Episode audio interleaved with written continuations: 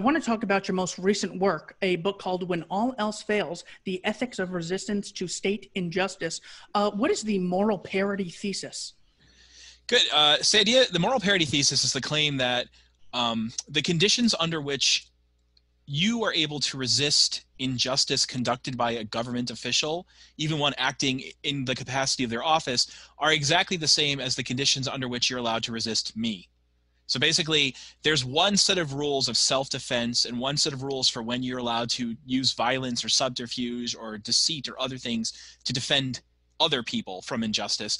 And that same set of rules applies to government agents as it does to defense against civilians. They are one and the same. So uh, government agents are not owed any greater. Uh, they, so the, the reverse of that thesis, the thing I'm arguing against, is what you might call the special immunity thesis, which says that government agents, uh, either when they're working within their office or not, or maybe just democratic government agents, but some government agents um, enjoy a kind of special immunity against resistance and actions to resist their injustice. So, in that, like, if I were to try to kill you right now just for the hell of it because I'm having a bad day and I'm misbehaving, everyone thinks that you'd be allowed to defend yourself against me and that other people will be allowed to intervene to defend you against me.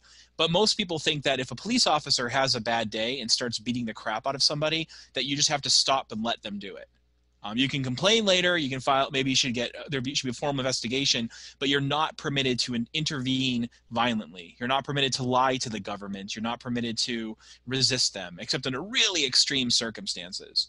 And so the book, the simple claim is just whatever you can do in self-defense or defense of others against anything that I, Jay Brennan, do, you can do against the U.S. president. Race. So Bernie Sanders was actually asked about, you know, what do you think about all this excessive force that we see because of people with cell phones and whatnot? And he says that uh, we need to peaceful. His general response was, we need to act peacefully through the judicial system, and we also need to make sure we have training for the officers. So why? Uh, so maybe we shouldn't talk about resisting. We should talk about these other mechanisms for change. How does uh, Professor Brennan respond to that? I mean, I wish if I were faster on my feet, I'd change my guitar amplifier background to that meme that has like little girl going, "Why not both?" and everyone picks her up. um, because I think it's important we, we disambiguate two questions here. One is what's the best mechanism for stopping a systematic problem, and the other is what's the mechanism for stopping this particular problem right now. So imagine um, you take the case of like uh, there's evidence that say college fraternities have an unusually bad drinking culture that leads to an excess of, dra- of date rape.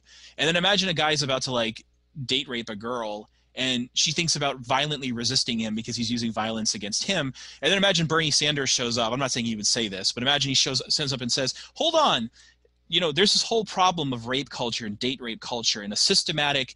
Um, explanation for why these sorts of behaviors take place. If we want to fix fraternity culture, you punching this guy and running away isn't going to fix that. What's going to all it's going to do is like maybe make him more violent in the future for perhaps. Um, and and what we really need to do is like shut down fraternities or reform them or have better education and have a better kind of civic culture that eliminates rape culture.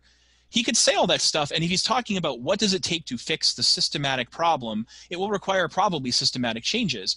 But that doesn't mean that you have to suffer the injustice at that moment or that you have to permit someone else to suffer that injustice. Like if a police if you want to fix police officers like as a whole then shooting this particular police officer is unlikely to do that. But you're not obligated to suffer the consequences or permit someone from committing an injustice just because it won't fix the systematic problem. She would be justified in resisting rape. You would be justified in resisting arrest or resisting the excessive violence or whatever else it might be Help me! Please, Jack! Help me! Help me, please, Jack! Help! Help, Dad! I can't breathe! Dad! Help me! Help me, Dad! Help me, Dad! Help me, no! Okay, help me! Okay, help me, please! Let go of me! I can't breathe, sir! Oh, oh, oh, oh, oh, no.